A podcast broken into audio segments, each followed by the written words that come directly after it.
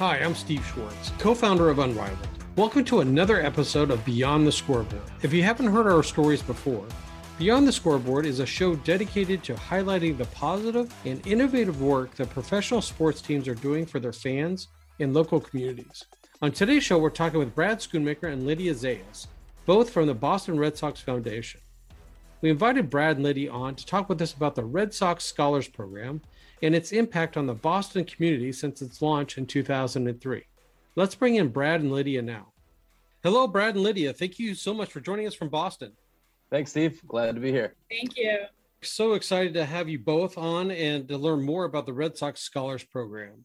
Hey, Brad, let's start with you. Can you please give us a, a quick and brief overview of the Red Sox Scholars Sure. The, the, you know the scholars program, Steve, was one of the first initiatives that was created by the Red Sox Foundation when the new ownership group took over in 2002, and and really it was a commitment then to Boston's youth to ensure that we could be an advocate and an ally in their pursuit of higher education, and really make sure that we were ingrained in the educational landscape here in Boston. So what the scholars program really is, is it's a college success program we used to talk about it as a college access program and then we we don't want to get kids just to college we want to help them get to through and beyond college so we're starting to talk about it as more of a, a college success program and you know we select 12 boston public school seventh graders each year and we work with them throughout middle school throughout high school to ensure that they're matriculating into college uh, and being successful after that. And the most special part about the program is its longevity.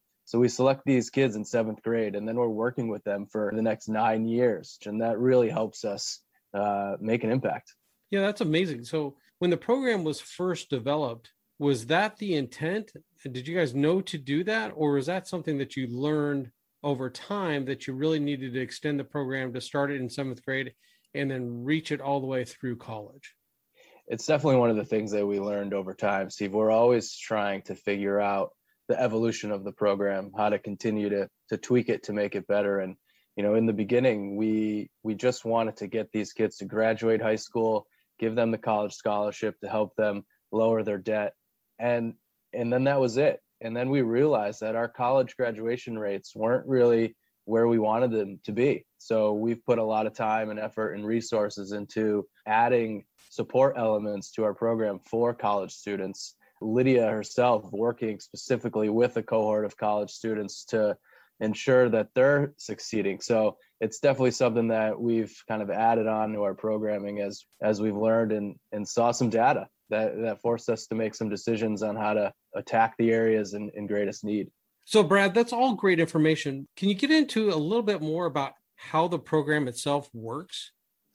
Yeah, sure. And I think one of the things I'll start here, Steve, that makes us unique as a sports team foundation is that we're actually running our own internal programming. And I think that's really important to call out is that, you know, a, a typical sports team foundation, you might think that they're, you know, just a grant giving organization to other really great nonprofits in the area that are then doing the work themselves.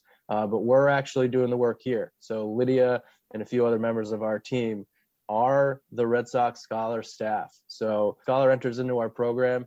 They're immediately matched with, with one of our Scholar staff as their mentor. And we're going to work with them in a one-on-one capacity from the start of their eighth grade year all the way through their college graduation. But we know we're not experts at everything.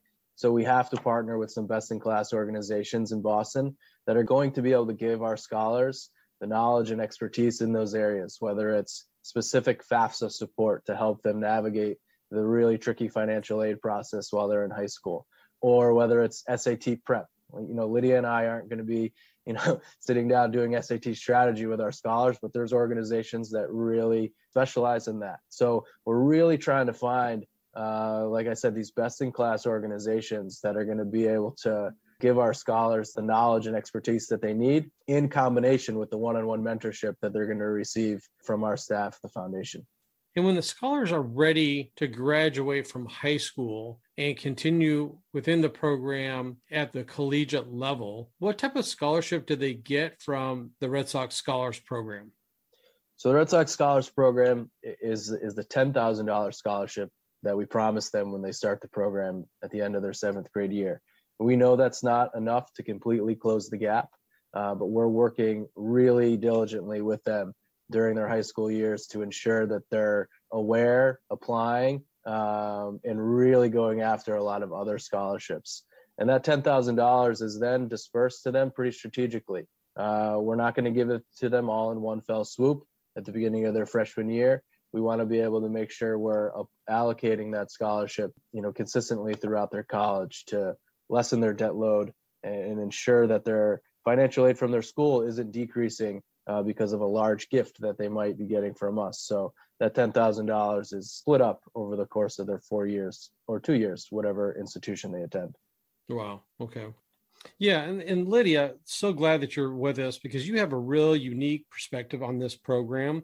Can you tell us a little bit about your history, you know, behind the program, you know, how you've been involved and, and what the impact has been for you personally? Of course. Um, I've actually, although I started full time with the Red Sox Foundation when I graduated college in 2015, I've actually been involved with the Red Sox Foundation and the Scholars Program for almost 20 years. Um, so I am myself a Red Sox scholar.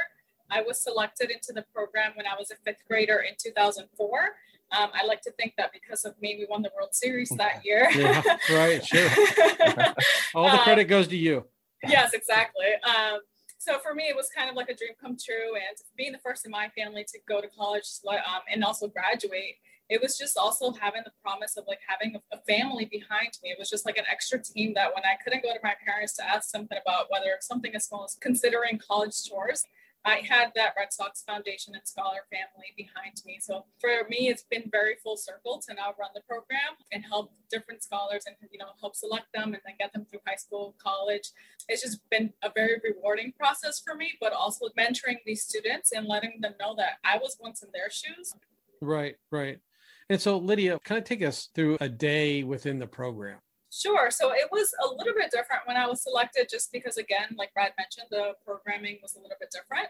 Yeah. Um, so I'll kind of take you through what it is now, um, if that makes sense. But yep. when you're selected, you get to go into the Fenway Park's uh, field for a pregame ceremony where, in front of 37,000 fans, you're introduced as a new Red Sox scholar. We work very closely with you and your family to then apply to high schools in Boston and just figure out what that means for you.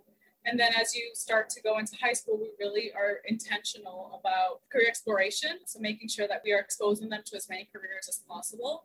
Who knew that at a veterinary school you could be an artist because they need people to draw bones and different parts of animals. Um, so something that they don't think about, or you can be working at a biotech company and be in their accounting uh, or legal department. So just making sure that we're exposing them to different careers. And then as we're getting closer to like the end of their high school career, really just focusing on like getting to college and just different financial literacy programs. And then once you're in college, it's really like Brian mentioned, making sure you get through it and helping um, helping you graduate with as little debt as possible, but also making sure that you're prepared to enter the workforce, whether that's coming in for mock interviews, helping with resumes, but just making sure that they're ready also to enter the workforce. And always, once a scholar, always a scholar. So um, I still consider myself a Red Sox scholar. We're in touch with all of our alums. We're currently at 325 Red Sox scholars, including our alums. So that's kind of a little bit of what we do. And then Lydia, I also wanted to ask, what other organizations or partners do you have that helps you make this program a success and, and make it a reality? So we work pretty closely with partners and sponsors from the Red Sox who want to dive deeper into our community. Just some to mention is like BIDMC. Every year, our newest class of scholars goes into the NICU and meets with doctors there and just sees what it is to be a NICU doctor. There's different partners like Biogen. Our scholars are able to kind of get their hands dirty in an actual lab, which is pretty cool for a lot of our students. And then other sponsors like CVS and Synovian who really are a partner with us when it comes to career exploration. Yeah, and I'd add, Steve, some of our, you know, another one of our long-standing partners that a lot of fans will recognize. The Jimmy Fund has been associated with the Red Sox and the Red Sox Foundation for a number of years, and uh, the Jimmy Fund in Dana Farber has a summer program where they've actually employed a number of our younger high school Red Sox scholars and their and for summer employment, which has just been amazing. But just to add on to what Lydia said, we couldn't run the program as effectively as we do without these partners. They're providing an experience for our scholars that we can't provide and they're providing opportunities that other kids in high school or middle school don't have so being able to provide access and opportunity through places like Biogen and Dana Farber and you know the others that Lydia mentioned is is really what, in my opinion, sets us apart. Right, right. And then Brad, so tell me a little bit about uh, the application process and with 12 scholars per class, I'm assuming that it, it's probably pretty competitive to get in each year. So I'm curious about what it takes to apply and then what is the acceptance process that you guys go through? Sure, it's definitely a competitive process. We receive hundreds of applications each year, which is amazing from you know Boston Public School seventh graders, and narrowing down uh, all of those applicants to our 12 finalists is is a huge task. And uh, to give you a better idea of the actual process, we make it a tough process because we want to really select students that are showing us a commitment, a mm-hmm. commitment to themselves, a commitment to their education, and and thus a commitment to this process. So, you know, the application's a little lengthy. It's you know there's a written portion with a couple essays and, then we do interviews uh, we've done video interviews which then are vetted by colleagues and some other partners. And then we do live virtual interviews with our with our 25 finalists. So after we've narrowed it down to 25 uh, we bring those kids in for in-person interviews which i don't know how you were in seventh grade steve but i don't know if i could handle an interview like or if i could have handled an interview like that when i was in seventh grade. But you'd be amazed at the the maturity level and the poise and just the the charisma of some of these seventh graders. And i'll tell you when we to narrow the list down from 25 to the final 12 that's a day that's really tough for lydia and for myself myself because it's just it's tough. It's really tough. But uh, then calling those 12 uh, students that have been selected is probably the favorite day of the year. We're literally changing the trajectory of of seventh graders' lives. Hopefully, you know, we hope that we're doing that, and so it's really a great day when we're able to do that. And tell me a little bit about the scholars. Why is it 12 students that are involved in the program? What, what's the magic behind that number? So, you know, 12 was a number we landed on, and, and I'm sure, you know, you do the math 325 over 18 years, it doesn't equal 12 each year. We used to be at 25 scholars per year, and we decreased it to 12 to really allow us to go deeper with each individual student. Uh, one of the things that Lydia and I really, really try to do is individualize the program and tailor our support to the scholars' needs, goals, challenges, and, and so on. So, uh, as an example, we have a couple uh, students who are in the ninth grade now that are really interested in music. And we had set up some career exploration type field trips with them at the Berklee School of Music. Uh, and that's not mm. something we had typically done before. Uh, and some of their classmates didn't go on that field trip, but were exposed to an architecture firm because that's what they were really interested in. So the 12 members per class really allows us to, like I said, tailor the program to each student's needs and goals and challenges, but it also allows us to really get to know them and be proactive with some of our intervention instead of being reactive. Right. That makes a lot of sense because the, the more that you can tailor the program to someone's interests, my guess is the results are are better. Tell me about what exactly have the results been? Yeah, great question, Steve. And we have to be making an impact for us to continue it. We we look at graduation rates as a real good barometer for for how we're doing. And our high school graduation rate is at about 95, 96% over those years. So our Red Sox scholars are graduating high school at a very high rate, especially compared to their their peers. 93% of our kids are enrolling in a two or four year institution after high school which is something we're really proud of. For the past three years, we've had 100% of our high school seniors graduate and enroll in a two or four year institution. Uh, so we're really proud about the trajectory that we're on, where classes are continuing to excel and succeed at a high level. Our post-secondary graduation rate is something that that we're working on. Uh, to be completely honest, and earlier I had mentioned that college programming or resources dedicated to our college students is something that we've added recently Mm-hmm. Uh, and mm-hmm. that's specifically to address our, our college graduation rate. So, to give you an idea, in 2018, our cumulative post secondary graduation rate was at about 50%.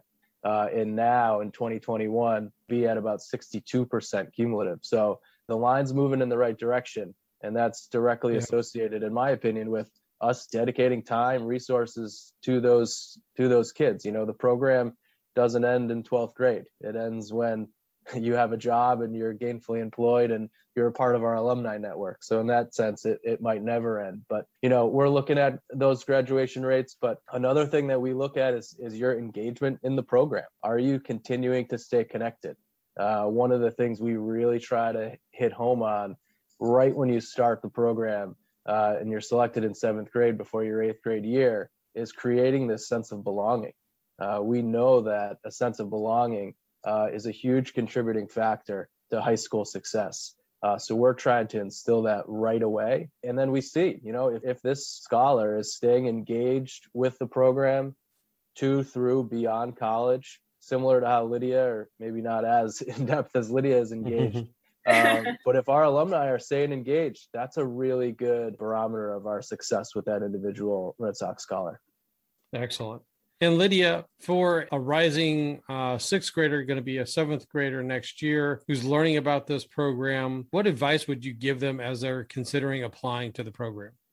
Um, I would just say just apply because you never know. We really look at the full picture when we're reading an application. It doesn't take a straight A student to become a Red Sox scholar. So just be on the lookout for when we release our applications, which are normally uh, right after the new year. You can find our application or updates on our website. So that is redsoxfoundation.org slash Red Sox Scholars. And that's where you'll be able to find more information about our program and our impact as well. Excellent. So, in the application process, not only are you looking for how they're doing in school, but you're looking at how they're doing outside of school. Yeah, we're looking to see if they're taking care of siblings at home or um, attending to school programs. So we really we look at the full picture. Some some of these scholars, you know, they may not have straight A's, but then they're going home to work a part time job and help mom or dad raise a sibling. So we really do look at the full picture. Yeah, I love that. Yeah, Steve, I think that's a uh, a common misconception is that we're looking for the 4.0 student who is a high flyer in every way, but we're really looking for a well-rounded group of 12 students. We don't necessarily just look at the grades or look at their academic transcript. It's about a lot more than that. That's fantastic because obviously there's a lot of different circumstances and maybe a lot of different reasons why you know some of these students should be accepted uh, outside of just how their grades are in school. Now, outside of the the kids who may want to apply to the program, sports fans in general, where should they go to learn more about the program and potentially to contribute? Yeah, that, that's a great question, Steve. And you know, Lydia mentioned our website uh, just a second ago, and that's a great resource to be able to learn learn about the program, learn about what we're doing. And, but then also, I would say follow us on our on our social networks on Instagram and, and Facebook and Twitter uh, at Red Sox Fund F U N D. We're always posting about our students, their stories, what's coming up, uh, how you could specifically get involved, whether that's to donate or with your time you know, we are always looking for other partners to help us with our programming. Lydia had mentioned all the career exploration that we do, trying to expose our scholars to the different career paths. Uh, so if, if you're working at an organization or a corporation that wants to get involved with our scholars, your time is valuable. Uh, even even 20 minutes, 30 minutes to tell our scholars about what you do, what your colleagues do, and how they could get involved. That's tremendously valuable for our kids. Outstanding. I'm sure that the Boston community at large, if they don't already know about the program and want to get involved, they will now. I hope so. Brad and Lydia, thank you so much for joining us on Beyond the Scoreboard. Really appreciate the insight that you provided on the Red Sox Scholars Program. Please keep up the good work and stay safe out there in Boston. Thank you so much, Steve. We appreciate it. Thanks, Steve.